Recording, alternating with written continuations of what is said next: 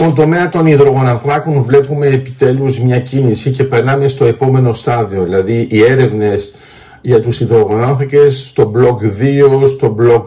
10 και βέβαια ε, στα δύο τεμάχια που είναι δυτικά της Κρήτης και νοτιοδυτικά της Κρήτης ε, θα περάσουν στο επόμενο στάδιο και γι' αυτό είχαμε συζητήσεις και στο λιμάνι της Πάτρας. Άρα ουσιαστικά θα υπάρχει μια υποστήριξη των ενεργειών που θα κάνει η ExxonMobil μαζί με την Hellenic Energy, δηλαδή τα ελληνικά πετρέλαια και με την ΕΔΕΙΕΠ.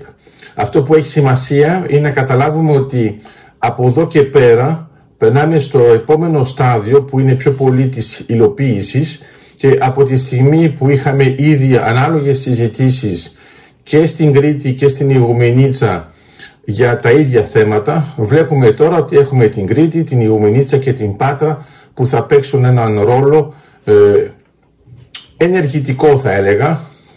Δεν θα είναι απλώς μια συμπαράσταση θεωρητική, αλλά θα παρέχουν μια βοήθεια στις τρεις εταιρείες μαζί, έτσι ώστε να μπορούμε να λειτουργήσουμε πραγματικά αποτελεσματικά και μέσω των εγκαταστάσεων των λιμανιών. Γιατί δεν είναι μόνο η έρευνα που γίνεται εντός της θάλασσας, πρέπει να υπάρχει μια υποστήριξη. Άρα είναι πολύ καλά νέα γιατί άμα το σκεφτούμε ότι ουσιαστικά πριν θεωρούσαμε ότι αυτό ήταν εντελώς αδιανόητο και τώρα συζητάμε και έχουμε φτάσει στο επίπεδο των λιμανιών, καταλαβαίνουμε ότι θα έχουμε